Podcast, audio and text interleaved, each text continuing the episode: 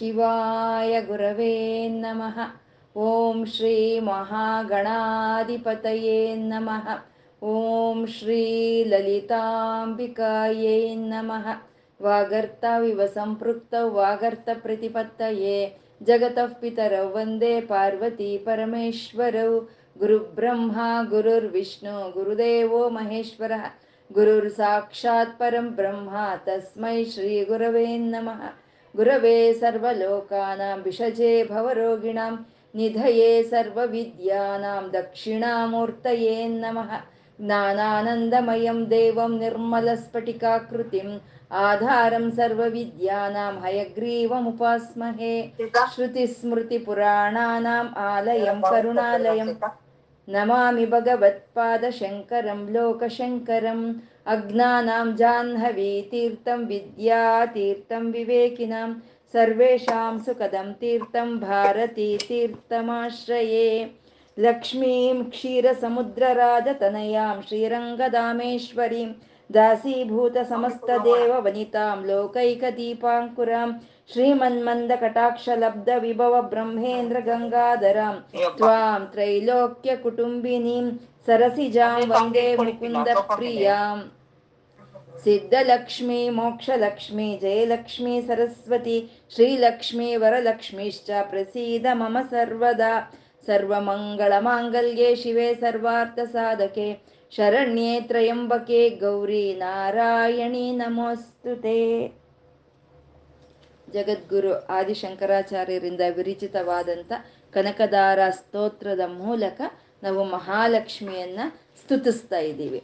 ನಾವು ಯಾವ ಮಹಾಲಕ್ಷ್ಮಿಯನ್ನ ಈ ಸ್ತೋತ್ರದ ಮೂಲಕ ಸ್ತುತಿಸ್ತಾ ಇದ್ದೀವೋ ಆತೆ, ಆ ತಾಯಿ ಗಿರ್ದೇವತೇತಿ ಅಂದ್ರು ಅಂದ್ರೆ ಸರಸ್ವತಿ ವಾಕ್ ದೇವತೆ ಆದಂತ ಸರಸ್ವತಿನೂ ಆ ತಾಯಿನೇ ಗರುಡಧ್ವಜ ಸುಂದರೀತಿ ನಾರಾಯಣನ ಪತ್ನಿಯಾದ ಲಕ್ಷ್ಮೀನೂ ಆ ತಾಯಿನೇ ಶಾಕಂಭರೀತಿ ಅನ್ನವನ್ನು ಕೊಡ್ತಾ ಇರುವಂತ ಅನ್ನಪೂರ್ಣೇಶ್ವರಿನೂ ಆಕೆನೆ. ಚಂದ್ರಶೇಖರ ವಲ್ಲಭೇತಿ ಗೌರಿ ದೇವಿನೂ ಆಕೆನೆ.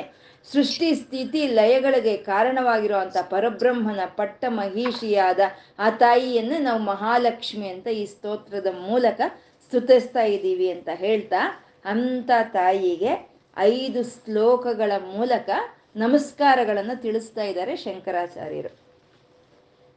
ನಮೋಸ್ತು ಹೇಮಾಂಬುಜ ಪೀಠಿಕಾಯೈ, ನಮೋಸ್ತು ಭೂಮಂಡಲ ನಾಯಿಕಾಯೈ ನಮೋಸ್ತು ದೇವಾದಿದಯಾಪರಾಯೈ ನಮೋಸ್ತು ಶಾಂಗ್ಮಾಯುಧವಲ್ಲಭಾಯೈ. ನಮೋಸ್ತು ಹೇಮಾಂಬುಜ ಪೀಠಿಕಾಯೈ ಅಂತ. ಹೇಮ ಅಂದ್ರೆ ಚಿನ್ನ ಅಂತ. ಪೀಠಿಕಾ ಅಂದ್ರೆ ಸಿಂಹಾಸನ ಅಂತ. ಚಿನ್ನದ ಸಿಂಹಾಸನದ ಮೇಲೆ ಕೂತಿರೋ ಅಂತ ಶ್ರೀ ಮಹಾಲಕ್ಷ್ಮಿಗೆ ನಮೋಸ್ತು ನಮಸ್ಕಾರ ಅಂತ ಹೇಳ್ತಾ ಇದ್ದಾರೆ.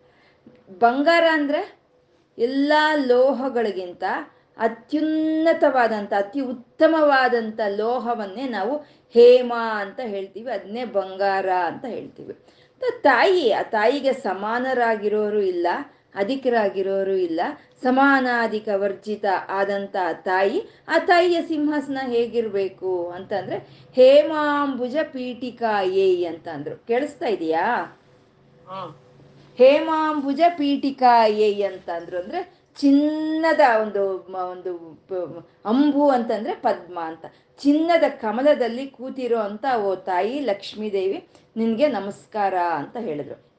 ಅಂತ ತಾಯಿ ಏನ್ ಮಾಡ್ತಾ ಇದ್ದಾಳೆ ಅಂದ್ರೆ ಭೂಮಂಡಲ ನಾಯಿಕಾಯಿ, ನಮೋಸ್ತು ಭೂಮಂಡಲ ನಾಯಿಕಾಯಿ ಅಂದ್ರು. ಅಂದ್ರೆ ಚಿನ್ನದ ಹಾಗೆ ಇರುವಂತ ಪದ್ಮದಲ್ಲಿ ಕೂತಿರೋ ಅಂತ ತಾಯಿ ಈ ಭೂಮಂಡಲವನ್ನೆಲ್ಲ ಆಳ್ತಾ ಇದ್ದಾಳೆ ಅಂತ ಇಲ್ಲಿ ಹೇಳ್ತಾ ಆ ತಾಯಿಗೆ ನಮಸ್ಕಾರವನ್ನು ತಿಳಿಸ್ಕೊಳ್ತಾ ಇದ್ದಾರೆ. ಹಿಂದಿನ ಶ್ಲೋಕದಲ್ಲಿ ಸೋಮಾಮೃತ ಸೋದರಾಯೇ ಅಂತ ಹೇಳಿದ್ರು. ಸೋಮಾಮೃತ ಸೋದರಾಯಿ ಅಂತ ಚಂದ್ರನ್ ಹೇಳಿದ್ಮೇಲೆ ಇನ್ನಿಲ್ಲಿ ಸೂರ್ಯನ್ ಹೇಳ್ಬೇಕಲ್ವಾ? ಹೇಮಾಂಬುಜ ಪೀಠಿಕಾ ಏಯ್ ಅಂತ ಅಂದ್ರೆ ಸೂರ್ಯನಾರಾಯಣನೇ ಹೇಗಿರ್ತಾನೆ? ಚಿನ್ನದ ಕಿರಣಗಳಿಂದ ಕೂಡಿರ್ತಾನೆ.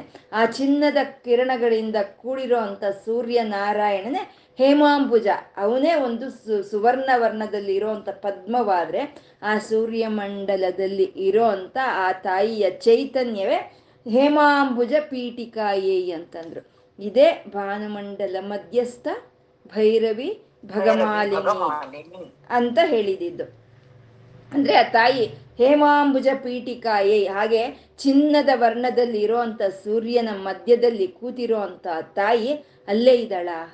ಅಂದ್ರೆ ಇಲ್ಲ ಭೂಮಿವರೆಗೂ ಬರ್ತಾ ಇದ್ದಾಳೆ ಭೂಮಿವರೆಗೂ ಬಂದು ಭೂಮಿನೆಲ್ಲ ವ್ಯಾಪಿಸ್ಕೊಂಡು ಭೂಮಿಯನ್ನ ಆಳ್ತಾ ಇದ್ದಾಳೆ ಅಂತ ಭೂಮಂಡಲ ನಾಯಿಕಾಯೇ ಅಂತಂದ್ರು ಹೇಮಾಂಬುಜ ಪೀಠಿಕಾಯೇ ಭೂಮಂಡಲ ನಾಯಿಕಾಯೇ ಅಂತ ಸೂರ್ಯ ಸೂರ್ಯ ಭಗವಂತ ಮೇಲ್ಗಡೆ ಇದ್ದಾನೆ ಇದ್ರೂ ಅವನಿಂದ ಬರ್ತಾ ಇರೋವಂಥ ಕಿರಣಗಳು ಈ ಭೂಮಿ ಇದಾದ ತಕ್ಷಣ ವೆರಿ ಗುಡ್ ಏ ಯಾರೋ ಒಂದ್ ಸ್ವಲ್ಪ ಇದ್ ಮಾಡ್ಕೊಳ್ಳಿ. ಯಾರೋ ಮ್ಯೂಟ್ ಮಾಡ್ಕೊಳ್ಳಿ ಪ್ಲೀಸ್ ಮ್ಯೂಟ್ ಮಾಡ್ಕೊಳ್ಳಿ. ಯಾರೋ ಮ್ಯೂಟ್ ಮಾಡ್ಕೊಳ್ಳಿ. ಅವ್ರು ಸೀತಾ ಲಕ್ಷ್ಮಿ ಅನ್ಸುತ್ತೆ. ಪ್ಲೀಸ್ ಮ್ಯೂಟ್ ಮಾಡ್ಕೊಳ್ಳಿ. ಹಾಗೆ ಸೂರ್ಯ ಮಂಡಳದಿಂದ ಬರ್ತಾ ಇರುವಂತ ಸೂರ್ಯ ಕಿರಣಗಳು ಈ ಭೂಮಿ ಎಲ್ಲ ಸಂಪೂರ್ಣ ಆಕ್ರಮಿಸ್ಕೊಂಡು ಈ ಭೂಮಿಯನ್ನು ಆಳ್ತಾ ಇದೆಯಂತೆ. ಅದೇ ಭೂ, ಭೂಮಂಡಲ ನಾಯಿಕಾಯಿ ಅಂತಂದ್ರೆ. ನಾಯಿಕ ಅಂತ ಸುಮ್ಮನೆ ಹೇಳಲ್ಲ. ನಾನು ನಿನಗೆ ನಾಯಕಳು, ನಾನು ನಿನ್ನ ನಾಯಕ ಅಂದ್ರೆ ಯಾರೂ ಒಪ್ಪಲ್ಲ.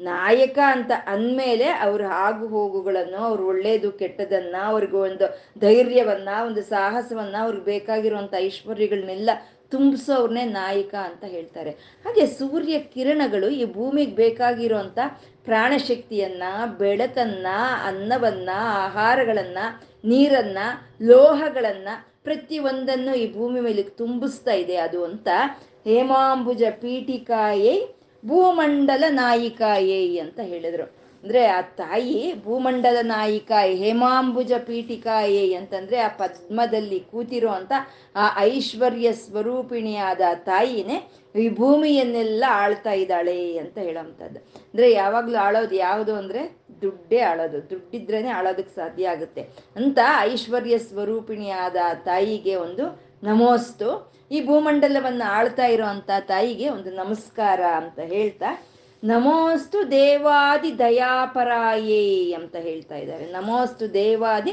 ದಯಾಪರಾಯೇ ಅಂತ. ಅಂದ್ರೆ ಈ ಭೂಮಂಡಲವನ್ನೇ ಆಳ್ತಾ ಇದ್ದಾಳ.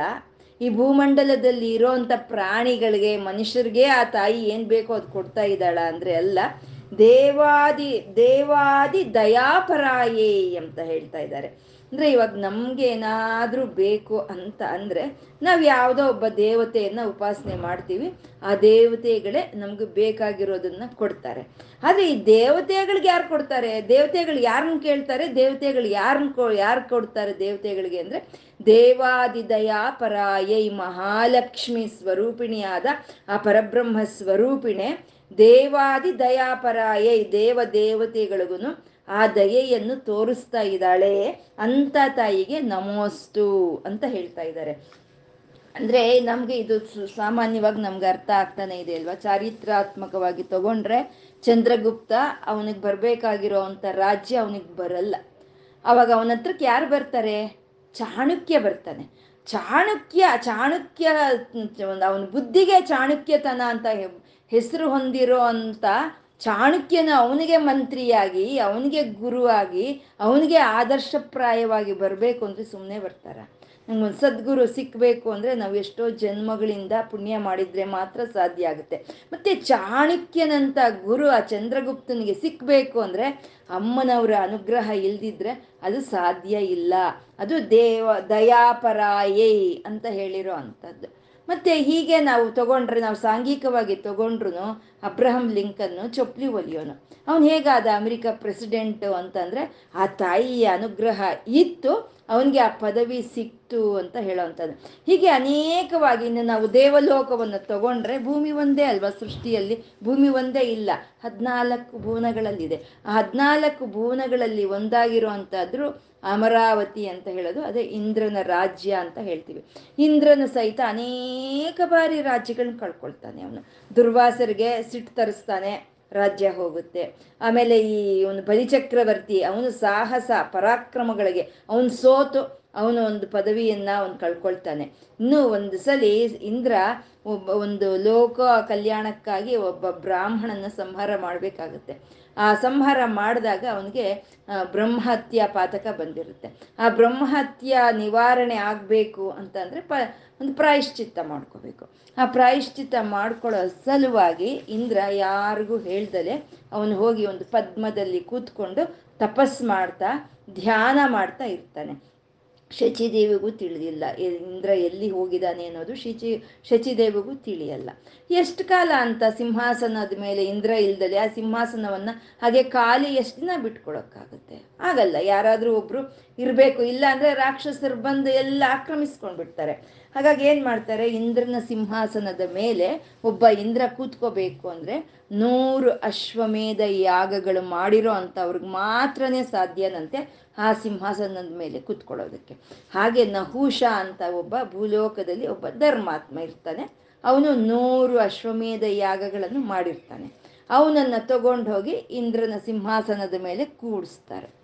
ಅಲ್ಲಿವರೆಗೂ ಚೆನ್ನಾಗಿದ್ದಂಥ ನಹುಷ ಆ ಇಂದ್ರ ಪದವಿ ಯಾವಾಗ ಸಿಕ್ಕುತ್ತೋ ಅವಾಗ ಅಹಂಕಾರಕ್ಕೆ ಗುರಿಯಾಗ್ತಾನೆ. ಇಂದ್ರ ಇಂದ್ರಲೋಕವು ನಂದೆ, ಇಂದ್ರನ ಸಿಂಹಾಸನವು ನಂದೆ. ಇಂದ್ರ, ಇಂದ್ರಾಣಿನೂ ನಂದೇ ಅಂತ ಹೇಳ್ತಾನೆ. ಇಂದ್ರಾಣಿ ಎಲ್ಲಾದ್ರೂ ಸಾಧ್ಯನಾ ಇದು? ಇವಾಗ ಇಂದ್ರಾಣಿ ಪತಿವ್ರತೆ. ನಾವು ಶಚಿ ಪುರಂದರಾಭ್ಯಾಯನ್ ನಮಃ ಅಂತ ನವದಂಪತಿಗಳು ನಮಸ್ಕಾರ ಮಾಡ್ತಾರೆ.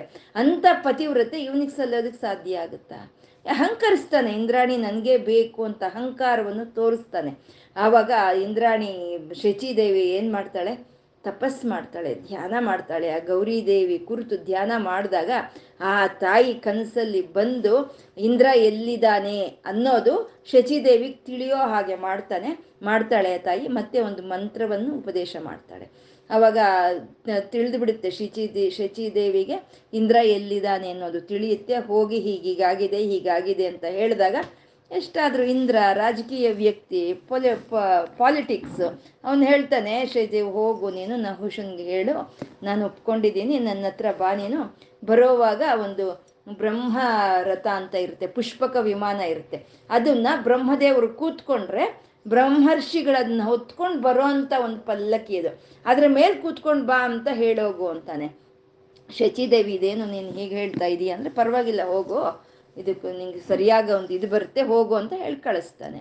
ಶಚಿದೇವಿ ಹೋದ್ಲು, ನಹುಷನ ಹತ್ರ ಹೋದ್ಲು. ಸರಿಯಪ್ಪ, ನಿನ್ಕೋ ಇದಕ್ಕೆ ಒಪ್ಪಿಗೆ ಇದೆ. ನೀನೇನು ಮಾಡ್ತೀಯ? ಒಂದು ಪಲ್ಲಕ್ಕಿಯನ್ನು ಹತ್ತಿ ನೀನು ನನ್ನ ಹತ್ರ ಬಾ. ಆ ಬ್ರಹ್ಮರ್ಷಿಗಳ ಪಲ್ಲಕ್ಕಿಯನ್ನು ಹೊತ್ಕೊಂಡು ಬರಬೇಕು ಅಂತ ಹೇಳ್ತಾಳೆ. ಅವಾಗ ಇವನ್ಗೆ ಏನು ಅನಿಸುತ್ತೆ? ಒಬ್ಬ ನನ್ನನ್ನು ಒಪ್ಪಿದ್ಲು. ಈ ನಹುಷ ಆಗಿ ನಾನು ಇಲ್ಲಿ ಕೂತಿರೋ ನನ್ನನ್ನು ಒಪ್ಪಿದ್ಲು ಶಚಿದೇವಿ ಅಂದರೆ ನಾನು ಮನ್ಮಥನ್ಗಿಂತ ಇನ್ನೂ ಚೆನ್ನಾಗಿದ್ದೀನಿ ಅಂತ ಅವನು ಅನ್ಕೊಳ್ತಾನೆ, ಅನ್ಕೊಂಡು ಆ ಆ ಬ್ರಹ್ಮದೇವರು ಬರೋ ಅಂತ ಒಂದು ಪಲ್ಲಕ್ಕಿಯಲ್ಲಿ ಹೋಗಿ ಕೂತ್ಕೊಂಡ್ರೆ ಆ ಪಲ್ಲಕ್ಕಿಯನ್ನು ಹೊತ್ಕೊಂಡು ಬರೋ ಅಂಥವರು ಒಂದು ಅಗಸ್ತ್ರಂತೆ, ಅರ್ತಿ ಮಹರ್ಷಿನಂತೆ, ಇಂಥವರೆಲ್ಲ ಆ ಪಲ್ಲಕ್ಕಿಯನ್ನು ಹೊತ್ಕೊಂಡು ಬರ್ತಾರೆ. ಇದನ್ನೇ ಬ್ರಹ್ಮರಥ ಅಂತ ಹೇಳೋದು. ನಾವು ಯಾವಾಗ ಲೋಕದಲ್ಲಿ ಹೇಳ್ತಾ ಇರ್ತೀವಲ್ವಾ? ಅಪ್ಪ, ಬ್ರಹ್ಮರಥವನ್ನು ಹಿಡಿದ್ರು ಅಂತ ಹೇಳ್ತಾ ಇರ್ತೀವಿ. ಇದೇ ಬ್ರಹ್ಮರಥ ಅಂತ ಹೇಳೋದು. ಆ ರೀತಿ ನಹುಷ ಕೂತ್ಕೊಂಡು ಬರ್ತಾ ಇದ್ರೆ ಅಗಸ್ತ್ರು ಒಂದು ಸ್ವಲ್ಪ ಕುಳ್ಳಕ್ಕಿರ್ತಾರೆ. ಅವ್ರು ನೋಡಿ ಸರ್ಪ ಸರ್ಪ ಅಂತ ಕಾಲಲ್ಲಿ ಒದಿತಾನಂತೆ. ಅಂದರೆ ಸರ್ಪ ಅಂತಂದರೆ ಬೇಗ ಹೋಗು, ಬೇಗ ನಡಿ ಬೇಗ ನಡಿ ಅಂತ. ಯಾಕೆಂದರೆ ಹೋಗಬೇಕು ಬೇಗ ಶಚಿದೇವಿ ಹತ್ರ ಅನ್ನೋ ಒಂದು ಆತುರತೆ ಅವಾಗ ಸರ್ಪ ಸರ್ಪ ಅಂತ ಒದ್ದ ತಕ್ಷಣ ಸರ್ಪ ಅಂತಂದರೆ ಬೇಗ ಹೋಗು ಅನ್ನೋದು ಒಂದರ್ಥ. ಸರ್ಪ ಅಂದರೆ ಹಾವು ಅನ್ನೋದು ಒಂದರ್ಥ. ಅವಾಗ ಅಗಸ್ತ್ರ ಕೋಪ ಬಂದು, ನನ್ನನ್ನು ಸರ್ಪ ಅಂತ ಒದಿತೀಯ? ನೀನು ಸರ್ಪವಾಗಿ ಹುಟ್ಟೋಗು ಅಂತ ಶಾಪ ಕೊಡ್ತಾರೆ. ಆವಾಗ ಅವನು ಬಂದು ಇಲ್ಲಿ ಒಂದು ಭೂಮಿ ಮೇಲೆ ಒಂದು ಹಾವಾಗಿ ಸರ್ಪವಾಗಿ ಜನ್ಮ ತಾಳ್ತಾನೆ. ಆವಾಗ ಮತ್ತೆ ಆ ಶಚಿದೇವಿಗೆ ಒಂದು ಬಿಡುಗಡೆ ಆಗುತ್ತೆ.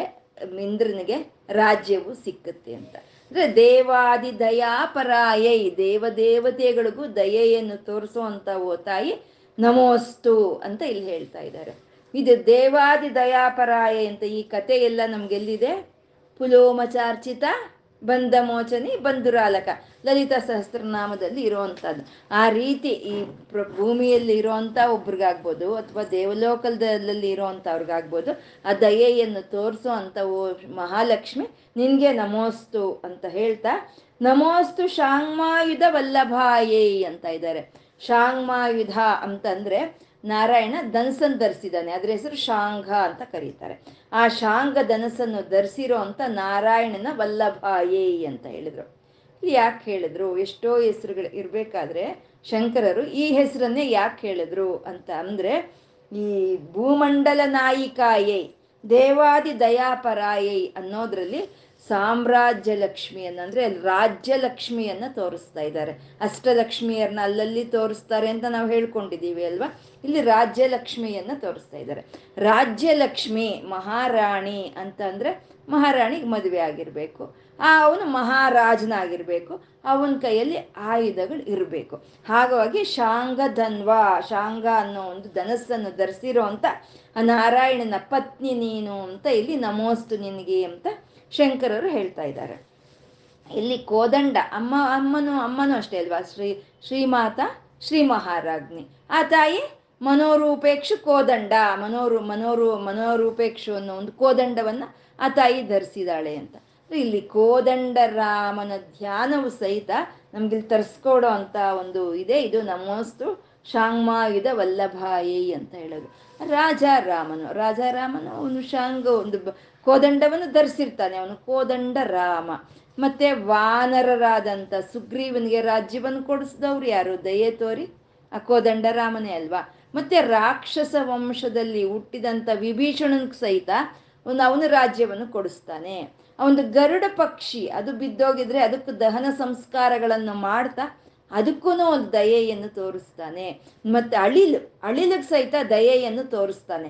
ಅಂದ್ರೆ ರಾಕ್ಷಸರಾಗ್ಬೋದು, ಕಪೀರಾಗ್ಬೋದು, ಪಕ್ಷಿಗಳಾಗ್ಬೋದು, ಅಥವಾ ಕೀಟಕವಾಗ್ಬೋದು, ಯಾವುದಕ್ಕಾದ್ರೂ ಸರಿ ಈ ಒಂದು ಇದು ಬಂತು ಅಂತ ಅಂದ್ರೆ ಯಾಕೆ ಬಂತು? ಶ್ರೀರಾಮನ ದಯೆಯಿಂದ ಬಂತು ಅಂತ ಅಂತ ದಯಾ ಸ್ವರೂಪಿಣಿಯಾದ ಮಹಾಲಕ್ಷ್ಮಿ ನಿನ್ಗೆ ನಮೋಸ್ತು ಅಂತ ನಮೋಸ್ತು ಶಾಂಗ್ಮಾಯುಧ ವಲ್ಲಭಾಯೇ ಅಂತಂದ್ರು. ಮುಂದಿನ ಶ್ಲೋಕದಲ್ಲಿ, ನಮೋಸ್ತು ದೇವ್ಯೈ ಭೃಗುನಂದನಾಯೈ, ನಮೋಸ್ತು ವಿಷ್ಣುರುರಸಿಸ್ಥಿತಾಯೈ ನಮೋಸ್ತು ಲಕ್ಷ್ಮೈ ಕಮಲಾಲಯಾಯೈ, ನಮೋಸ್ತು ದಾಮೋದರ ವಲ್ಲಭಾಯೈ ಅಂತ ಇದ್ದಾರೆ. ನಮೋಸ್ತು ದೇವ್ಯೈ ಭೃಗುನಂದನಾಯೈ. ಭೃಗುನಂದನ ಅಂತಂದ್ರೆ ಭೃಗು ಮಹರ್ಷಿಗೆ ಅಮ್ಮನವರು ಮಗಳಾಗಿ ಬರ್ತಾಳೆ. ಆ ಭೃಗು ಮಹರ್ಷಿಗೆ ಮಗಳಾಗಿ ಬಂದಂತ ಅಮ್ಮನವ್ರ ಹೆಸರನ್ನೇ ನಾವು ಭಾರ್ಗವಿ ಅಂತ ಕರಿತೀವಿ, ಭಾರ್ಗವಿ ಅಂತ. ಅಂದ್ರೆ ಭೃಗು ಮಹರ್ಷಿಗೆ ಮಗಳಾಗಿ ಬಂದಂತ ಅಮ್ಮ ಭಾರ್ಗವಿ ಆದ್ರೂ ಸರಿ ದೇವ್ಯೈ, ಆ ತಾಯಿ ಮಹಾದೇವಿ ಅಂತ, ಆ ತಾಯಿ ದಯೆ ತೋರಿ ಭೃಗು ಮಹರ್ಷಿಗಳಿಗೆ ಒಂದು ಮಗಳಾಗಿ ಬರ್ತಾಳೆ ಅಂತ ನಮೋಸ್ತು ದೇವ್ಯೈ ಭೃಗುನಂದನಾಯೇ ಅಂತಂದ್ರು. ಅಂದ್ರೆ ಯಾರಪ್ಪ? ಈ ಭೃಗುನ ಈ ಭೃಗು ಯಾರು? ಭೃಗು ಮಹರ್ಷಿ. ಡಾಕ್ಟ್ರಾ ಇಂಜಿನಿಯರಾ ಡಾಕ್ಟರ್ ಮಕ್ಕಳು ಡಾಕ್ಟರ್ ಆಗ್ತಾರೆ. ಇಂಜಿನಿಯರ್ ಮಕ್ಕಳು ಇಂಜಿನಿಯರ್ ಆಗ್ತಾರೆ. ಸಾಮಾನ್ಯವಾಗಿ ಸಾಮಾನ್ಯವಾಗಿ ಈಗ ಇರೋ ಪರಿಸ್ಥಿತಿಯಲ್ಲಿ. ಇಲ್ಲಿ ಭೃಗುನಂದನಾಯ ಭೃಗು ಯಾರು ಅಂದ್ರೆ ಬ್ರಹ್ಮರ್ಷಿ. ಬ್ರಹ್ಮರ್ಷಿ ಅಂದ್ರೆ ಆ ಬ್ರಹ್ಮಜ್ಞಾನವನ್ನ ಕೊಡೋ ಅಂತ ಬ್ರಹ್ಮರ್ಷಿ. ಮತ್ತೆ ಬ್ರಹ್ಮಜ್ಞಾನವನ್ನ ಕೊಡೋ ಅಂತ ಬ್ರಹ್ಮರ್ಷಿಗೆ ಜನಿಸೋರು ಯಾರು? ಬ್ರಹ್ಮವಿದ್ಯೆಯೇ ಜನಿಸುತ್ತೆ ಅಂದ್ರೆ ಭೃಗುನಂದನಾಯೈ ಅಂದ್ರೆ ಪರಬ್ರಹ್ಮ ಸ್ವರೂಪಿಣಿ ಅಂತ ಇಲ್ಲಿ ಅಂತ ಪರಬ್ರಹ್ಮ ಸ್ವರೂಪಿಣಿ ಆದ ಲಕ್ಷ್ಮಿ ನಿನಗೆ ನಮೋಸ್ತು ಅಂತ ಹೇಳ್ತಾ, ನಮೋಸ್ತು ವಿಷ್ಣು ರುರಸಿಷ್ಠಿತಾಯೈ ಅಂತ ಇದ್ದಾರೆ. ಒಂದು ಭೃಗು ಮಹರ್ಷಿಗೆ ಮಗಳಾಗಿ ಜನ್ಮಿಸಿ ಮೃ ಭೃಗು ಮಹರ್ಷಿಯ ಮನೆಯಲ್ಲಿ ಇದ್ರೆ ಇರಬಹುದು, ಆದ್ರೆ ಆ ತಾಯಿಯ ಸ್ಥಾನ ಯಾವ್ದಪ್ಪ ಅಂದ್ರೆ ವಿಷ್ಣು ರುರಸಿ ಸ್ಥಿತಾಯೈ ಅಂದರೆ ಹೃದಯ. ವಿಷ್ಣುವಿನ ನಾರಾಯಣನ ಹೃದಯದಲ್ಲೇ ಆ ಮಹಾಲಕ್ಷ್ಮಿಯ ಸ್ಥಾನ ಅಂತ ವಿಷ್ಣು ರುರಸಿ ಸ್ಥಿತಾಯೈ ಅಂತ ಹೇಳ್ತಾ ಇದ್ದಾರೆ. ಇದನ್ನ ಅವಾಗ್ಲೇ ಹೇಳಿದ್ರಲ್ವಾ? ಕಾಲಾಂಬುದಾಳಿ ಲಲಿತೋ ರಸಿ ಅಂತ ಹೇಳಿದ್ರು. ಅಂದ್ರೆ ಅತ್ಯಂತ ಮೃದುವಾಗಿರುವಂತ ನಾರಾಯಣನ ಹೃದಯವೇ ಲಕ್ಷ್ಮಿಯ ಹೃದಯ ಅಂತ ಅಲ್ಲಿ ಹೇಳಿದ್ರು. ಇವಾಗ ನಾರಾಯಣನ ಹೃದಯದಲ್ಲಿ ಇರೋವಂಥವು ಮಹಾಲಕ್ಷ್ಮಿ, ನಿನ್ಗೆ ನಮೋಸ್ತು ಅಂತ ಹೇಳ್ತಾ ಇದ್ದಾರೆ. ಯಾಕೆಂದ್ರೆ ಲಕ್ಷ್ಮಿ ನಿತ್ಯ ಅನುಪಾಯಿನಿ ಅಂತ ಹೇಳ್ತಾರೆ. ನಿತ್ಯ ಅನುಪಾಯಿನಿ ಅಂದ್ರೆ ಎಡಬಿಡ್ದಲೆ ನಾರಾಯಣನನ್ನೇ ಧ್ಯಾನಿಸೋ ಅಂತ ತಾಯಿ. ಎಡಬಿಡ್ದಲೆ ಅವನನ್ನೇ ಹಿಂಬಾಲಿಸ್ಕೊಂಡು ಹೋಗುವಂತ ತಾಯಿಯನ್ನ ನಿತ್ಯ ಅನುಪಾಯಿನಿ ಅಂತ ಹೇಳ್ತಾರೆ. ಹಾಗಾದ್ರೆ ಲಕ್ಷ್ಮೀದೇವಿ ನಾರಾಯಣನ ಧ್ಯಾನಿಸ್ತಾ ಇದ್ರೆ ಲಕ್ಷ್ಮೀದೇವಿ ಹೃದಯದಲ್ಲಿ ನಾರಾಯಣ ಇರೋದ್ರಲ್ಲಿ ಅರ್ಥ ಇದೆ. ಯಾಕೆಂದ್ರೆ ಲಕ್ಷ್ಮೀದೇವಿ ಧ್ಯಾನಿಸ್ತಾ ಇದ್ದಾಳೆ. ಮತ್ತೆ ಇದೇನಿ ವಿಷ್ಣು ವಿಷ್ಣುರು ರಸಿಸ್ತಿತಾಯಿ ಧ್ಯಾನಿಸ್ತಾ ಇರೋದು ಲಕ್ಷ್ಮಿ. ಆದರೆ ಇರೋದು ನಾರಾಯಣನ ಹೃದಯದಲ್ಲಿ. ಇದು ಹೇಗೆ ಸಾಧ್ಯ? ಅಂತ ಅಂದರೆ ಯಾರು ಧ್ಯಾನಿಸ್ತಾರೋ ಅವ್ರ ಹೃದಯದಲ್ಲಿ ಇರಬೇಕು ಅಲ್ವಾ? ಅಂತಂದರೆ ಇದು ಹೇಗೆ ಸಾಧ್ಯ ಅಂತಂದರೆ ಇದು ಮಹಾಭಾರತ ಮುಗಿದ ಮೇಲೆ ಆವಾಗ ತಾನೇ ಮಹಾಭಾರತ ಯುದ್ಧ ಮುಗ್ದಿರುತ್ತೆ. ಧರ್ಮರಾಯನನ್ನ ಚ, ರಾಜನನ್ನಾಗಿ ಮಾಡಿ ಪಟ್ಟಾಭಿಷೇಕ ಮಾಡಿರ್ತಾರೆ. ಆದರೆ ಅವನಿಗೆ ಶಾಂತಿ ಇಲ್ಲ. ಇಷ್ಟು ರಕ್ತಪಾತವಾದ ಮೇಲೆ ನಂಗೆ ಸಿಕ್ಕಿರೋ ಈ ಸಿಂಹಾಸನದ ಮೇಲೆ ನಾನು ಹೇಗಪ್ಪ ಕೂಡ್ಲಿ ಅಂತ ಶಾಂತಿ ಇಲ್ಲ. ಸರಿ, ಇದಕ್ಕೊಂದು ಸಮಸ್ಯೆಗೆ ಪರಿಷ್ಕಾರ ಸಿಕ್ಕಬೇಕು ಅಂದರೆ ಕೃಷ್ಣನ ಹತ್ರನೇ ಹೋಗಬೇಕು. ಅವನ ಹತ್ರ ನನಗೆ ಈ ಸಮಸ್ಯೆಗೆ ಪರಿಷ್ಕಾರ ಸಿಕ್ಕುತ್ತೆ ಅಂತ ಹೋಗ್ತಾನೆ. ಆ ಸಮಯದಲ್ಲಿ ಕೃಷ್ಣ ಇಂದ್ರಪ್ರಸ್ಥ ನಗರದಲ್ಲೇ ಇರ್ತಾನೆ. ಅವನು ಕೊಟ್ಟಿರುವಂಥ ಅತಿಥಿ ಗೃಹದಲ್ಲಿ ಅವನಿರ್ತಾನೆ ಧರ್ಮರಾಯ ಬೆಳಗ್ಗೆ ಎದ್ದ ತನ್ನ ಅನುಷ್ಠಾನವನ್ನು ತಾನು ಮಾಡಿಕೊಂಡು, ಆ ಕೃಷ್ಣನ ಮಂದಿರಕ್ಕೆ ಹೋಗ್ತಾನೆ. ಹೋದ್ರೆ ಕೃಷ್ಣ ಧ್ಯಾನದಲ್ಲಿದ್ದಾನೆ. ಕಣ್ಣು ಮುಚ್ಕೊಂಡು ಕೃಷ್ಣ ಪರಮಾತ್ಮ ಧ್ಯಾನದಲ್ಲಿದ್ದಾನೆ. ಸರಿ, ಆಶ್ಚರ್ಯ ಆಗುತ್ತೆ. ಸರಿ, ಕಾದ. ಕೃಷ್ಣ ಕಣ್ಣು ಬಿಟ್ಟು ಹೇಳೋವರೆಗೂ ಕಾದ್ಕೊಂಡಿದ್ದ. ಕಣ್ಬಿಟ್ಟು ಎದ್ದ ತಕ್ಷಣ ಧರ್ಮರಾಯ ಕೇಳ್ತಾನೆ, ಅಲ್ಲ ಕೃಷ್ಣ, ನಾವೆಲ್ಲ ನಿನ್ನನ್ನು ಧ್ಯಾನಿಸ್ತೀವಿ. ಸರಿ ಅದು. ನೀನು ಯಾರನ್ನಪ್ಪ ಧ್ಯಾನಿಸ್ತಾ ಇದೀಯಾ? ಕಣ್ಮುಚ್ಕೊಂಡು ಅಂತ ಕೇಳ್ತಾನೆ. ಕೇಳಿದ್ರೆ ಅದಕ್ಕೆ ಕೃಷ್ಣ ಹೇಳ್ತಾನೆ, ನನ್ನನ್ನು ಯಾರು ಧ್ಯಾನಿಸ್ತಾರೋ ಅವರು ನಾನು ಧ್ಯಾನಿಸ್ತೀನಿ ಅಂತ ಹೇಳ್ತಾನೆ. ಅಂದರೆ ನನ್ನನ್ನು ಯಾರು ತಮ್ಮ ಹೃದಯದಲ್ಲಿ ಇಟ್ಕೊಂಡು ಧ್ಯಾನಿಸ್ತಾರೋ ಅವರು ನನ್ನ ಹೃದಯದಲ್ಲಿ ಇರ್ತಾರೆ ಅಂತ ಹೇಳ್ತಾನೆ. ಎಂಥ ಮಾತಲ್ವೇನ್ರಿ ನಾವು ಧ್ಯಾನಿಸ್ತೀವಿ ಯಾರನ್ನಾದ್ರೂ ನಾವು ಧ್ಯಾನಿಸಿದ್ರೆ ನಮ್ಮ ಧ್ಯಾನ ನಮ್ಮದೇ ಅವ್ರು ನಮ್ಮನ್ನು ನೆನೆಸ್ಕೊಳ್ತಾರ? ಅಂದರೆ ಪರಮಾತ್ಮ ಭಗವಂತ ಹಾಗಲ್ವಂತೆ ಅವನನ್ನು ಯಾರು ಧ್ಯಾನಿಸ್ತಾ ಇರ್ತಾರೋ ಅವ್ರ ಹೃದಯದಲ್ಲಿ ಅವನಿರ್ತಾನೆ ಅವನ ಹೃದಯದಲ್ಲಿ ಧ್ಯಾನಿಸೋರು ಮಗ ಲಕ್ಷ್ಮೀದೇವಿ ಧ್ಯಾನಿಸ್ತಾ ಇದ್ದಾಳೆ. ಹಾಗಾಗಿ ಲಕ್ಷ್ಮೀದೇವಿ ನಾರಾಯಣನ ಹೃದಯದಲ್ಲಿ ಇದ್ದಾಳೆ ಅಂತ. ಅಂದರೆ ನಾವು ಭಗವಂತನ ನಾಮ ಸ್ಮರಣೆ ನಾವು ಎಷ್ಟೊತ್ತು ಮಾಡ್ತಾ ಇರ್ತೀವೋ ಅಷ್ಟೊತ್ತು ಭಗವಂತನ ಹೃದಯದಲ್ಲಿ ನಾವಿರ್ತೀವಿ. ನಮ್ಮ ಹೃದಯದಲ್ಲಿ ಭಗವಂತ ಇರ್ತಾನೆ. ಇನ್ನೇನು ಬೇಕು? ಆ ಶ್ರೀಮನ್ ನಾರಾಯಣ ಲಕ್ಷ್ಮಿ ಸಮೇತವಾಗಿ ನಮ್ಮ ಹೃದಯಕ್ಕೆ ಬಂದರೆ ಅದಕ್ಕಿಂತ ಭಾಗ್ಯ ನಮ್ಗಿನ್ನೇನು ಬೇಕು? ಅಂತ ನಮೋಸ್ತು ವಿಷ್ಣು ರಸಿಸ್ಥಿತಾಯೇ ಅಂತಂದ್ರು. ನಮೋಸ್ತು ಲಕ್ಷ್ಮೈ ಕಮಲಾಲಯಾಯೇ ಅಂತ ಇದ್ದಾರೆ ನಮೋಸ್ತು ಲಕ್ಷ್ಮಿ ಲಕ್ಷ್ಮಿ, ಲಕ್ಷ್ಯ ಅಂದರೆ ಏನು? ನಮ್ಮ ಎಲ್ಲರ ಲಕ್ಷ್ಯ ಯಾವ ಕಡೆ ಇರುತ್ತೋ ಅದನ್ನ ಲಕ್ಷ್ಮಿ ಅನ್ನೋದು ಸುಮ್ಮನೆ ಬಂದಿಲ್ಲ. ಲಕ್ಷ್ಮಿ ಅನ್ನೋ ಹೆಸರು ಯಾರ ಒಂದು ಲಕ್ಷ್ಯ, ಎಲ್ಲರ ಲಕ್ಷ್ಯ ಯಾರ ಕಡೆ ಇರುತ್ತೋ ಆ ತಾಯಿ ಲಕ್ಷ್ಮಿ ಅಂತ ಹೇಳೋದು. ಸರಿ, ನಮ್ಗೆ ಆರೋಗ್ಯ ಬೇಕು, ತಾಯಿ ಕಡೆ ನೋಡ್ತೀವಿ. ನಮಗೆ ಆಯುಷ್ ಬೇಕು, ತಾಯಿ ಕಡೆ ನೋಡ್ತೀವಿ. ನಮಗೆ ಐಶ್ವರ್ಯಗಳು ಬೇಕು, ದುಡ್ಡು ಬೇಕು, ಸಂಪತ್ತು ಬೇಕು, ಎಲ್ಲದಕ್ಕೂ ಆ ತಾಯಿ ಕಡೆನೇ ನೋಡ್ತೀವಿ. ನಮಗೆ ಐಶ್ವರ್ಯ ಬೇಕು ಅಂದ್ರೆ ಆ ತಾಯಿನೇ ಕೊಡಬೇಕು. ಒಂದು ಆರೋಗ್ಯ ಬೇಕು ಅಂದ್ರೆ ಆ ತಾಯಿ ಕೊಡಬೇಕು. ಆಯುಷ್ ಬೇಕು ಅಂದ್ರೆ ತಾಯಿ ಕೊಡಬೇಕು. ಸತ್ಸಂಗ ಬೇಕು ಅಂದ್ರೆ ಆ ತಾಯಿ ಕೊಡಬೇಕು, ಒಳ್ಳೆಯ ಸ್ನೇಹಿತರು ಬೇಕು ಅಂದ್ರೆ ಆ ತಾಯಿ ಕೊಡಬೇಕು. ಇದೆಲ್ಲ ತಾಯಿ ಕೊಡಬೇಕು ಅಂದ್ರೆ ನಮ್ಮ ಲಕ್ಷ್ಯ ಇನ್ನೇನೋ? ಆ ತಾಯಿನೇ ಅಲ್ವಾ, ಲಕ್ಷ್ಮಿನೇ ಅಲ್ವಾ? ಹಾಗಾಗಿ ಲಕ್ಷ್ಮಿ ಅಂತ ಇದ್ದಾರೆ. ನಮೋಸ್ತು ಲಕ್ಷ್ಮಿ. ಅಂದರೆ ನಮಗೆ ಆಯುಷು ಆರೋಗ್ಯ, ಈ ಶರೀರ, ಈ ಸ್ನೇಹಿತರು, ಈ ಸತ್ಸಂಗ, ಈ ಐಶ್ವರ್ಯಗಳನ್ನು ಕೊಡ್ತೋ ಇರೋ ಅಂಥ ಲಕ್ಷ್ಮೀ ದೇವಿ ನಿನಗೆ ನಮೋಸ್ತು ಅಂತ ಹೇಳ್ತಾ ಕಮಲಾಲಯಾಯೇ ಅಂತ ಇದ್ದಾರೆ.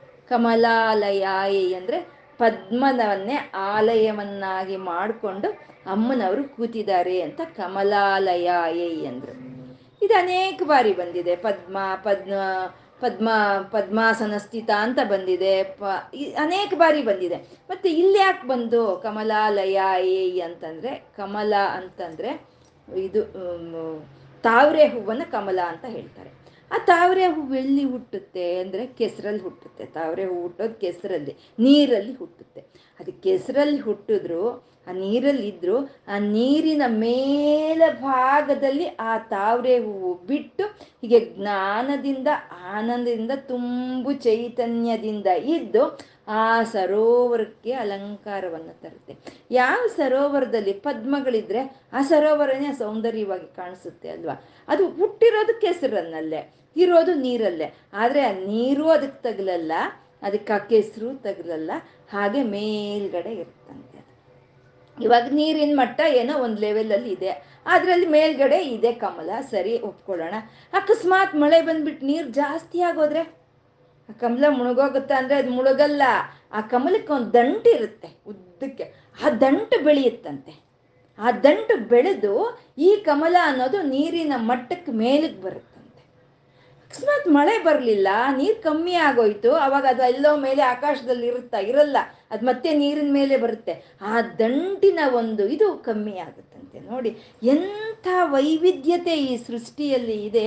ಇದನ್ನ ಗಮನಿಸಿದ್ರೆ ನಮಗೆ ಆಗೋ ಅಂಥ ಆನಂದಕ್ಕಿಂತ ಇನ್ನು ಬೇರೆ ಸಂಪತ್ತಿರುತ್ತಾ? ಪ್ರಕೃತಿಯನ್ನು ಗಮನಿಸಬೇಕು. ಪ್ರತಿಯೊಂದು ನಮಗೆ ಪ್ರಕೃತಿಯಲ್ಲೇ ಸಿಕ್ಕುತ್ತೆ. ಆ ರೀತಿ ನೀರಿನ ಮಟ್ಟ ಜಾಸ್ತಿ ಆದಾಗ ಮೇಲಕ್ಕೆ ಹೋಗುತ್ತೆ. ನೀರಿನ ಮಟ್ಟ ಕಮ್ಮಿ ಆದಾಗ ಕೆಳಕ್ಕೆ ಬರುತ್ತೆ, ಅದು ಹುಟ್ಟಿರೋದು ಕೆಸರಲ್ಲೇ, ಇರೋದು ನೀರಲ್ಲೇ. ಆದರೆ ಒಂದು ಅದಕ್ಕೆ ಅಂಟ್ಕೊಳ್ಳೋದು ಆ ಕೆಸರನ್ನೇ ಸಂಸಾರ ಪಂಕ ಅಂತ ಹೇಳ್ತಾರೆ. ಆ ಕೆಸರನ್ನೇ, ಆ ನೀರನ್ನೇ ಸಂಸಾರ ಸಾಗರ ಅಂತ ಹೇಳ್ತಾರೆ. ನಾವು ಇಲ್ಲೇ ಇರಬೇಕು, ಈ ಸಂಸಾರದಲ್ಲೇ ಇರಬೇಕು ನಾವು. ಇದನ್ನ ಬಿಟ್ಟು ಎಲ್ಲಿ ಹೋಗೋದಕ್ಕೆ ಸಾಧ್ಯ ಇದೆ? ನಾವು ಹೇಳ್ತಾ ಇರ್ತೀವಿ, ಹಾಳು ಸಂಸಾರ ಅಂತ ಹೇಳ್ತಾ ಇದ್ದೀವಿ. ನಿಜ, ಹಾಳು ಸಂಸಾರ ಎಲ್ಲಿ ಹೋಗೋಣ? ಎಲ್ಲೂ ಹೋಗೋಕ್ಕಾಗಲ್ಲ, ಇಲ್ಲೇ ಇರಬೇಕಲ್ವಾ? ಅವಾಗ ಏನು ಮಾಡಬೇಕು? ನೀರಲ್ಲೇ ಇದ್ದು, ಕೆಸರಲ್ಲೇ ಇದ್ದು ಅದಕ್ಕೆ ಕಂಟ್ಕೊಳ್ದಲ್ಲೇ ಮೇಲ್ಗಡೆ ಕಮಲ ಯಾವ ರೀತಿ ಇದೆಯೋ ಆ ರೀತಿ ನಾವು ಈ ಸಂಸಾರದಲ್ಲೇ ಇದ್ಕೊಂಡು ಈ ಹಾಳನ್ನು ನಮಗೆ ಹಚ್ಕೋಬಾರ್ದು. ಆ ಹಾಳು ನಮಗೆ ತಗಲ್ದಲೆ ನಾವು ಮೇಲೆ, ಆ ಕಮಲ ಮೇಲೆ ನಿಂತ್ಕೊಂಡಾಗೆ ಈ ಸಂಸಾರ ಅನ್ನೋ ಮಟ್ಟಕ್ಕಿಂತ ಮೇಲೆ ನಾವು ನಿಂತ್ಕೋಬೇಕು. ಸಾಮಾನ್ಯ ಹೇಳ್ತಾ ಇರ್ತಾರೆ, ಗಂಡ ಹೇಳ್ತಾ ಇರ್ತಾನೆ, ಹೆಂಡತಿಗೆ ನೀನಿನ್ ಬದಲಾಗಲ್ಲ ಅಂತ ಹೇಳ್ತಾ ಇರ್ತಾನೆ, ಗಂಡ ಹೆಂಡ್ತಿಗೆ ಹೇಳ್ತಾನೆ. ಹೆಂಡತಿ ಹೇಳ್ತಾರೆ, ನೀವಿನ್ ಬದಲಾಗಲ್ಲ ರೀ ಅಂತ ಹೇಳ್ತಾರೆ. ಅಥವಾ ಯಾರು, ಅವ್ರು ಯಾರೋ ಬದಲಾಗ್ಲಿಲ್ಲ, ಇವ್ರು ಯಾರೋ ಬದಲಾಗ್ಲಿಲ್ಲ, ಪ್ರಪಂಚ ಬದಲಾಗ್ಲಿಲ್ಲ, ನಾವು ಹೇಳ್ತಾನೇ ಇರ್ತೀವಿ. ಯಾಕೆ ಬದಲಾಗಬೇಕು? ಯಾರು ತಾನೇ ಯಾಕೆ ಬದಲಾಗಬೇಕು? ಆ ಬದಲಾವಣೆ ಬರಬೇಕು ಅಂದರೆ ನಮ್ಮಲ್ಲಿ ಬರಬೇಕು ಮೊದಲು. ಅದು ನಮ್ಮ ಕೈಯಲ್ಲಿದೆ. ನಾವು ಬದಲಾಗೋದು ನಮ್ಮ ಕೈಯಲ್ಲಿದೆ. ಆ ಬದಲಾವಣೆ ನಮ್ಮಲ್ಲಿ ಬರಬೇಕು. ಅವ್ರು ಬದಲಾಗ್ಲಿಲ್ಲ, ಗಂಡ ಬದಲಾಗ್ಲಿಲ್ಲ, ಹೆಂಡತಿ ಬಂದು ಬದಲಾಗ್ಲಿಲ್ಲ, ಪಕ್ಕದ ಮನೆಯವರು ಯಾಕೆ ಬದಲಾಗಬೇಕು? ಬದಲಾಗಲ್ಲ ಅವರು. ಯಾಕೆ ಅಂದರೆ ಪ್ರತಿಯೊಬ್ಬರು ಅವ್ರ ಪ್ರವರ್ತನೆ ಆ ರೀತಿ ಇದೆ. ಅವರು ಆ ರೀತಿ ನಡ್ಕೊಳ್ತಾ ಇದ್ದಾರೆ ಅಂದರೆ ಅದಕ್ಕೆ ಕರ್ಮವೇ ಆಧಾರ. ಅವರು ಮಾಡಿದ ಕರ್ಮಾನುಸಾರವಾಗಿ ಅವ್ರಿಗೆ ಬುದ್ಧಿ ಅನ್ನೋದು ಹುಟ್ಟುತ್ತೆ. ಅವರು ಮಾಡಿದ ಕರ್ಮಾನುಸಾರವಾಗಿ ಅವ್ರಿಗೆ ಆ ಒಂದು ಪ್ರೇರೇಪಣೆ ಅನ್ನೋದು ಬರುತ್ತೆ. ಬರಬೇಕು. ಆ ರೀತಿ ಅವರು ಅವರು ಪ್ರವರ್ತನೆ ಮಾಡಿರುತ್ತೆ ಆ ರೀತಿ ಅವ್ರು ನಡ್ಕೊಳ್ತಾರೆ. ಅದ್ರ ತಕ್ಕಂಥ ಕರ್ಮ ಫಲವನ್ನು ಅವರು ಅನುಭವಿಸ್ತಾರೆ ಅಷ್ಟೇ ಅಲ್ವಾ? ನೀನು ಬದಲಾಗೋ ನೀನು ಬದಲಾಗೋ ಅಂದರೆ ಅವ್ರ ಕರ್ಮ ಎಲ್ಲಿ ಹೋಗಬೇಕು? ಇಲ್ಲಿ ಹೋಗೋಕೆ ಸಾಧ್ಯ ಇಲ್ಲ. ಹಾಗೆ ನಾವು ಈ ಪ್ರಪಂಚ ಅನ್ನೋ ಈ ಸಂಸಾರ ಅನ್ನೋ ಈ ಪಂಕದಲ್ಲೇ ಇರಬೇಕು. ಯಾವುದನ್ನು ನಮ್ಮನ್ನು ಅಂಟಿಸ್ಕೋಬಾರ್ದು ನಾವು. ಅದು ಯಾವ ರೀತಿ ಇರೋದಕ್ಕೆ ಸಾಧ್ಯ? ಈ ಪಂಕ ಅನ್ನೋ ಪ್ರ ಸಂಸಾರದಲ್ಲಿ ಇದ್ದುಕೊಂಡು ನಾವು ಯಾವ ರೀತಿ ಅಂಟಿಸ್ ಅಂಟಿಸ್ಕೊಳ್ದಲ್ಲಿ ಇರೋದಕ್ಕೆ ಸಾಧ್ಯ ಅಂತಂದರೆ ಸ್ಟವ್ ಮೇಲೆ ಕುದೀತಾ ಇದೆ ನೀರು. ಆ ಕುದೀತಾ ಇರೋ ನೀರನ್ನು ನಾವು ಇಳಿಸ್ಲೇಬೇಕು. ಆ ಇಳಿಸ್ಲೇಬೇಕು ಅನ್ನೋವಾಗ ಬರೀ ಕೈಯಲ್ಲಿ ಇಳಿಸಿದ್ರೆ ಸುಟ್ಟೋಗುತ್ತೆ. ಒಂದು ಬಟ್ಟೆ ತಗೊಂಡು ಇಳಿಸಿದ್ರೆ ಕೈಯಿನೂ ನಮಗೆ ಕ್ಷೇಮವಾಗಿರುತ್ತೆ, ಆ ಪಾತ್ರೆಯನ್ನು ಇಳಿಸ್ದಂಗಾಗುತ್ತೆ. ಹಾಗೆ ಈ ಸಂಸಾರ ಪಂಕದಲ್ಲಿ ನಾವು ಇರಬೇಕಾದ್ರೆ, ಭಗವಂತನ ಒಂದು ನಾಮಸ್ಮರಣೆಯನ್ನು ಮಾಡ್ತಾ ಇದ್ರೆ, ಆ ಭಗವಂತನನ್ನ ನಮ್ಮ ಹೃದಯದಲ್ಲಿ ಧ್ಯಾನಿಸ್ಕೊಳ್ತಾ ಇದ್ರೆ, ಆವಾಗ ಈ ಸಂಸಾರದಲ್ಲಿ ಇರೋಂಥ ಪಂಕ ಅನ್ನೋದು ಅದು ನಮ್ಮ ಕೈ ಅಂಟ್ಕೊಳ್ಳಲ್ಲ ಆವಾಗ ಕೊನೆ ಪಕ್ಷ ನಮಸ್ಕಾರ ಮಾಡ್ತಾ ಇರೋಂಥ ನಮಗೆ ಆ ಪಂಕ ತಗಲ್ದಲ್ಲೇ ಭಗವಂತ ಕಾಪಾಡ್ತಾನೆ ನಮ್ಗೆ. ಯಾಕೆಂದ್ರೆ ನಾವು ನಮಸ್ಕಾರ ಮಾಡ್ತಾ ಇದ್ದೀವಿ ಅಂತ. ಇವಾಗ ಕರ್ಣ ನಾಗಾಸ್ತ್ರವನ್ನು ಪ್ರಯೋಗ ಮಾಡ್ತಾನೆ ಯುದ್ಧದಲ್ಲಿ. ಅರ್ಜುನನ ಮೇಲೆ ಮಾಡ್ತಾನೆ. ಕೃಷ್ಣ ಹೋಗಿ, ಬೇಡಪ್ಪ ಬೇಡಪ್ಪ, ನೀನು ಅರ್ಜುನನ ಮೇಲೆ ನಾಗಾಸ್ತ್ರ ನೀನು ಪ್ರಯೋಗ ಮಾಡಬೇಡ ಅಂದ್ರೆ ಅವ್ನು ಕೇಳ್ತಾನ? ಅಥವಾ ದುರ್ಯೋಧನ ಕೇಳ್ತಾನ? ಕೇಳಲ್ಲ. ಅದಕ್ಕೆ ಕೃಷ್ಣ ಹೇಳಲಿಲ್ಲ. ಅವನು ಬಿಡೋ ನಾಗಾಸ್ತ್ರ ಬಿಟ್ಟ, ಆದರೆ ಅರ್ಜುನನ ಪ್ರಾಣವನ್ನು ಕೃಷ್ಣ ಕಾಪಾಡ್ದ ಹಾಗೆ ನಾವು ಈ ಸಂಸಾರ, ಹಾಳು ಸಂಸಾರ ಅಂತ ನಾವು ತಿಳ್ಕೊಂಡಿರೋ ಈ ಸಂಸಾರದಲ್ಲಿ ಆ ಕೆಸರು ನಮ್ಮ ಕೈಗೆ ಅಂಟದಲ್ಲೇ ಕಮಲದ ಹಾಗೆ ನಾವು ಮೇಲ್ಗಡೆ ಇದ್ದುಕೊಂಡು ಆ ಭಗವಂತನ ನಾಮ ಸ್ಮರಣೆಯನ್ನು ನಾವು ಮಾಡ್ತಾ ಇದ್ರೆ ಅದರಿಂದ ಆಗೋ ಅಂಥ ಒಂದು ದುಷ್ಪ್ರಯೋಜನಗಳು ನಮಗೆ ಆಗಲ್ಲ. ನಾವು ಒಂದು, ಆ ಭಗವಂತನ ಒಂದು ಇದರಲ್ಲಿ ನಾವು ಆನಂದವಾಗಿ ಇರ್ತೀವಿ ಅಂತ ನಮೋಸ್ತು ಕಮಲಾಲಯ ಅಂತ ಹೇಳಿದ್ರು ನೋಡಿ. ಹೇಗೆ ಒಂದು ಆ ನಾಮಸ್ಮರಣೆಗೆ ಅಷ್ಟು ಒಂದು ಇದು ಇರುತ್ತೆ, ಅಷ್ಟೊಂದು ಒಂದು ಆನಂದ ನಮಗೆ ತುಂಬಿಸಿ ಕೊಡೋ ಅಂಥದ್ದು ಅದು.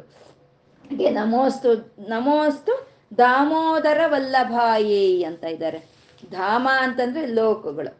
ಎಲ್ಲ ಲೋಕಗಳು ಯಾರು ಉದರದಲ್ಲಿ ಇದೆಯೋ ಅವನು ದಾಮೋದರನು ಅಂತ ಹೇಳೋವಂಥದ್ದು ಇಲ್ಲಿ ಲೋಕಗಳು ಅಂದರೆ ಕಷ್ಟ, ಸುಖ ಎರಡನ್ನೂ ತಗೋಬೋದು ನಾವು.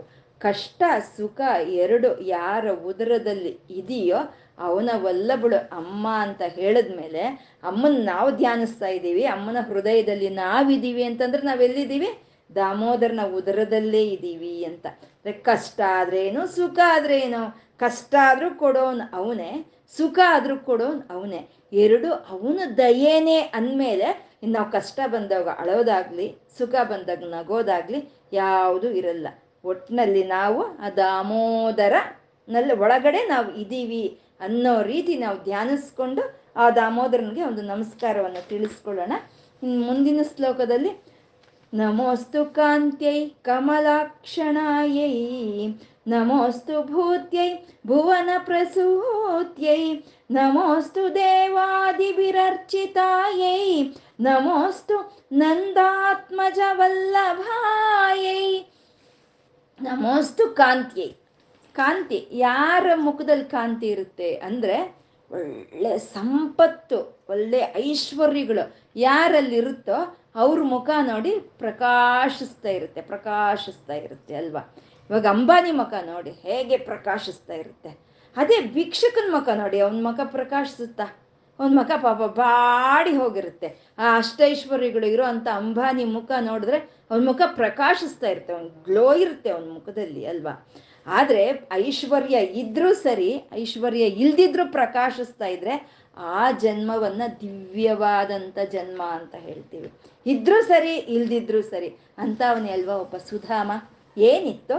ಮನೆಯಲ್ಲಿ ಹೆಂಡತಿ, ಮನೆ ತುಂಬ ಮಕ್ಕಳು ಅಷ್ಟೇ ಇದ್ದಿದ್ದು. ಆದರೂ ಹೇಗಿದ್ದ ಅವನು ಅದು ಕಾಂತ್ಯೈ ಎಲ್ಲ ಇದೆ ಅನ್ನೋ ರೀತಿಯಲ್ಲಿದೆ. ಅದು ಕಾಂತ್ಯೈ, ನಮೋಸ್ತು ಕಾಂತ್ಯೈ ಅಂತ ಹೇಳೋದು. ಅಂದ್ರೆ ಎಲ್ಲ ಐಶ್ವರ್ಯಗಳು, ಎಲ್ಲ ವೈಭವಗಳು ಯಾರಲ್ಲಿ ಇದೆಯೋ ಆ ತಾಯಿ ಪ್ರಕಾಶಿಸ್ತಾ ಇದ್ದಾಳೆ ಅಂತ ನಮೋಸ್ತು ಕಾಂತ್ಯೈ ಕಮಲೇಕ್ಷಣಾಯೈ. ಈ ಕಮಲೇಕ್ಷಣ ಅಂದ್ರೆ ಕಮಲದ ಹಾಗೆ ನೇತ್ರಗಳು ಇರುವಂತ ತಾಯಿ ಅಂತ. ಎಲ್ಲೂ ಬಿಡ್ತಾ ಇಲ್ಲ, ಎಲ್ಲೂ ಬಿಡ್ತಾ ಇಲ್ಲ ಈ ಒಂದು ನೇತ್ರ ದೃಷ್ಟಿಯನ್ನ ಗುರುಗಳು ಎಲ್ಲೂ ಬಿಡ್ತಾ ಇದೆಯಲ್ಲ ಕಮಲೇಕ್ಷಣಾಯೈ ಅಂತ.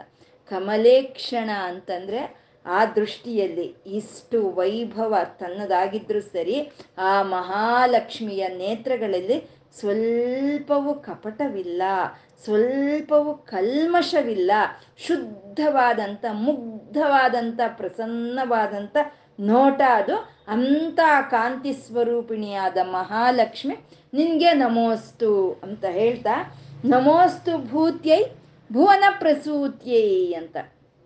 ಅಷ್ಟೇ, ಯಾರತ್ರ ಇರುತ್ತೋ ಅವರೇ ಕೊಡೋದಕ್ಕೆ ಸಾಧ್ಯ ಇರುತ್ತೆ, ಅಲ್ವಾ? ಹಾಗೆ ತಾಯಿ ಹತ್ರ ಸಮಸ್ತವಾದ ಐಶ್ವರ್ಯಗಳು ಆ ತಾಯಿಯಲ್ಲಿ ಇದೆ. ಆ ತಾಯಿ ಭೂತ್ಯೈ ಭುವನ ಪ್ರಸೂತ್ಯೈ, ಎಲ್ಲ ಭುವನಗಳನ್ನು ಪ್ರಸವಿಸಿದಾಳಂತೆ ತಾಯಿ. ಬಿಯದಾದಿ ಜಗತ್ ಪ್ರಸುಹು ಅಂತ ಅಲ್ಲಿ ಲಲಿತಾ ಪ್ಯಾಕ ಲಲಿತಾ ಸಹಸ್ರನಾಮದಲ್ಲಿ ನಾವು ಹೇಳ್ಕೊಳ್ಳೋ ಅಂಥದ್ದು ಎಲ್ಲ ಭುವನಗಳನ್ನ ಅಮ್ಮನವರು ಪ್ರಸವಿಸಿದಾರಂತೆ. ಎಲ್ಲ ಭುವನಗಳಂದ್ರೆ ಭೂಮಿಯಿಂದ ಹಿಡಿದು ಹದಿನಾಲ್ಕು ಭುವನಗಳು ಅಮ್ಮನವರಿಂದ ಜನ್ಮ ತಾಳಿ ಬಂದಿದೆ ಅಂತ. ಭೂಮಿ, ಭೂಮಿಯಲ್ಲಿ ಎಷ್ಟಿದೆ ರೀ, ಎಷ್ಟಿದೆ?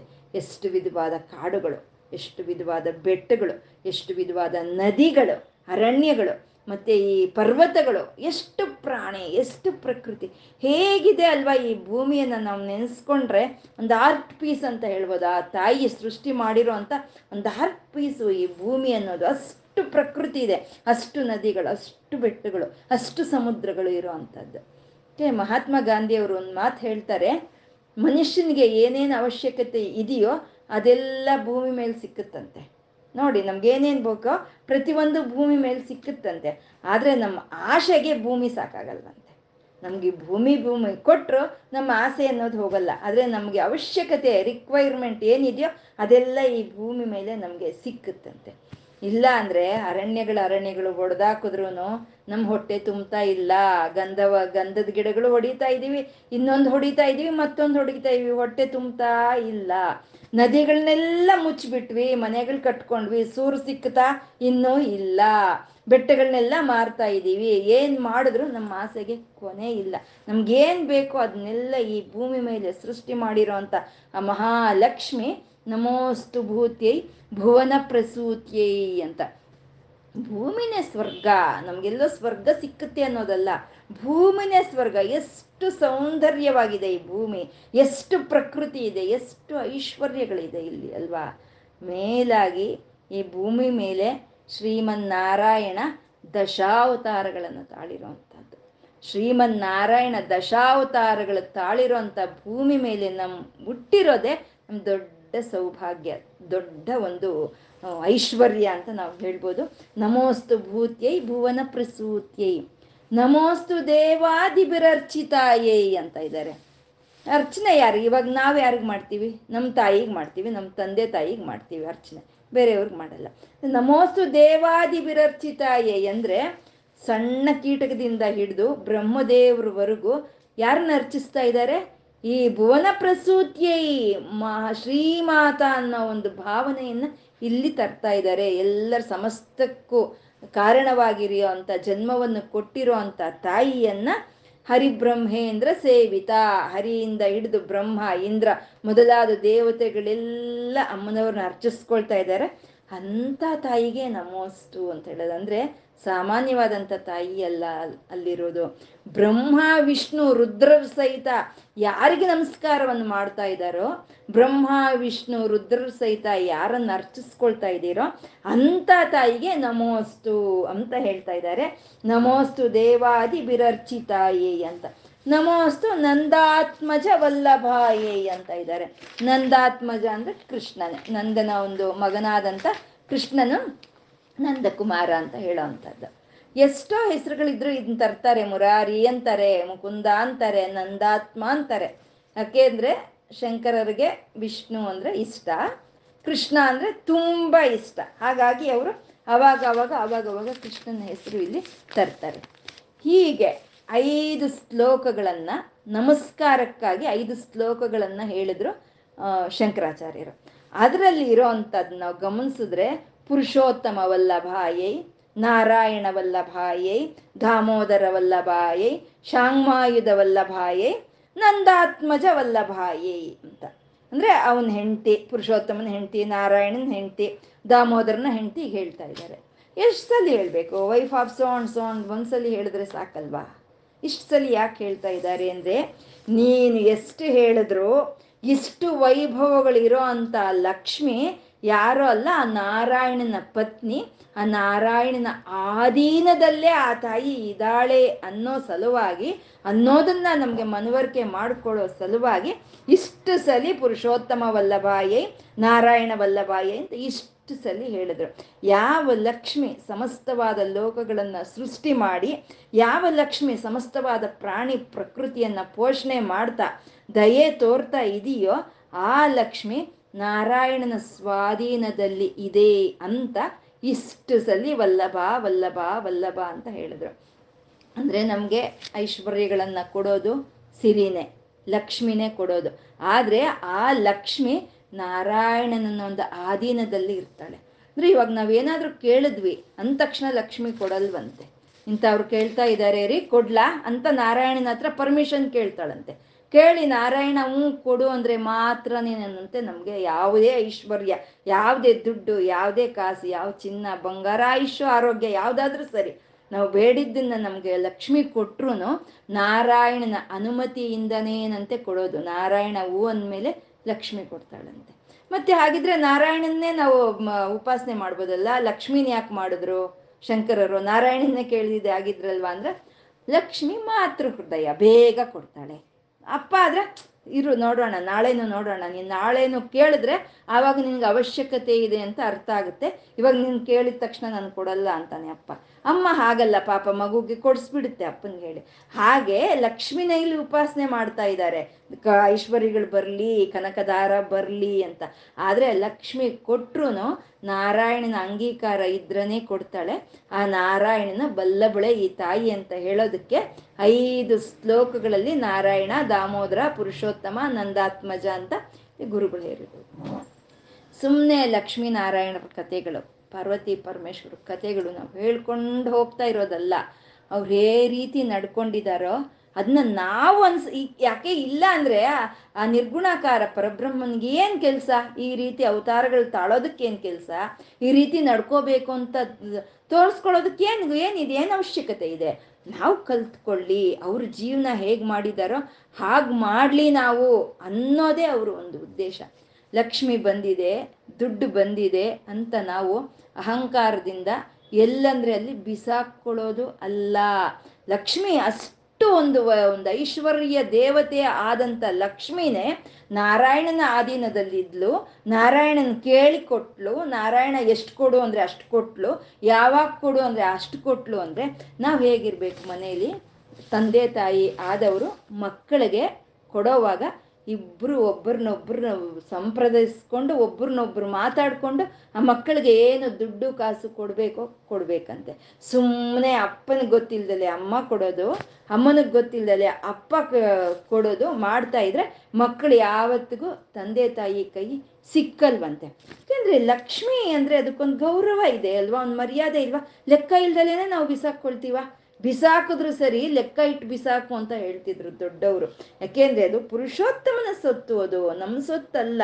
ನಮ್ಮ ಸೊತ್ತಲ್ಲ ಅಂದಮೇಲೆ ನಾವು ನಮ್ಮ ಇಷ್ಟ ಬಂದಂಗೆ ಖರ್ಚು ಮಾಡೋ ಅಂತ ಒಂದು ಅಧಿಕಾರನೂ ನಮ್ಗಿರಲ್ಲ.